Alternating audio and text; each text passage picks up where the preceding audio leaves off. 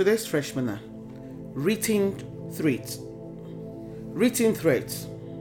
2 Kings chapter 18 to 19. Imagine living within the city of Jerusalem during the of Sennacherib.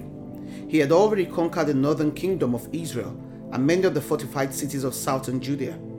Talk about a panic attack. Sennacherib's armies were bloodthirsty and they loved to torture. Skinning people alive was one of their specialties. Nailing the skin to walls as a warning to others who might rebel against them. Imagine yourself as a king of Judah, and you must decide what to do when the massive Assyrian army is outside your gates. Sennacherib's threats were not idle. You have lived through a no win situation. You face extreme difficulty now. Sometimes, for whatever reason, we find ourselves at the end of ourselves, at the end of our resources, where few, if any, can understand the personal despair and fear of the choices that we must make. King Hezekiah chose to take the written threats of Sennacherib's general and spread them out before the Lord. This is a very powerful visual. I can't tell you how many times such letters have been placed, spread, and surround, surrendered before the Lord in this ministry, and we've seen God move greatly on behalf of His daughters.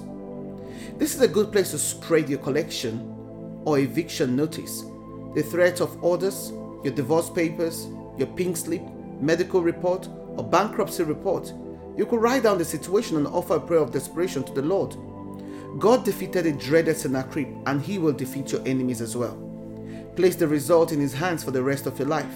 Be ready to change when God makes his will known. He gave the Israelites a strategy, and he will give you one. And prepare to praise and worship him when you realize that the Lord God has delivered you in a truly unimaginable way have faith and pour out your heart to the Lord. The prophet Isaiah, went forth. The prophet Isaiah sent word to Hezekiah that because of Sennacherib's blasphemous taunts about the God of Israel, the Lord himself will fight for them and destroy Sennacherib and his armies. As Psalm 139, verse 7 to 12 reminds us, no one can hide from the Lord. One day, as Sennacherib was worshipping in his God's temple, his sons killed him with a sword, confirming Isaiah's prophecy. Hezekiah's passive victory over Sennacherib is an example of the Lord's promise to fight for his people in Exodus 14:14 14 and 1 Samuel 17:47. The Lord still seeks for him. the Lord still seeks those who will honor him so that he can show himself strong on their behalf according to 2 Chronicles 16:9.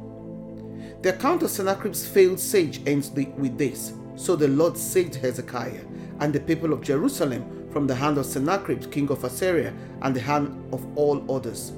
He took care of them on every side. The Lord is still able to save and deliver you, and use that written threat. The, he took care of them on every side. The Lord is still able to save and deliver you. He took care of them on every side. The Lord is still able to save and deliver you. So use that written thread to His glory.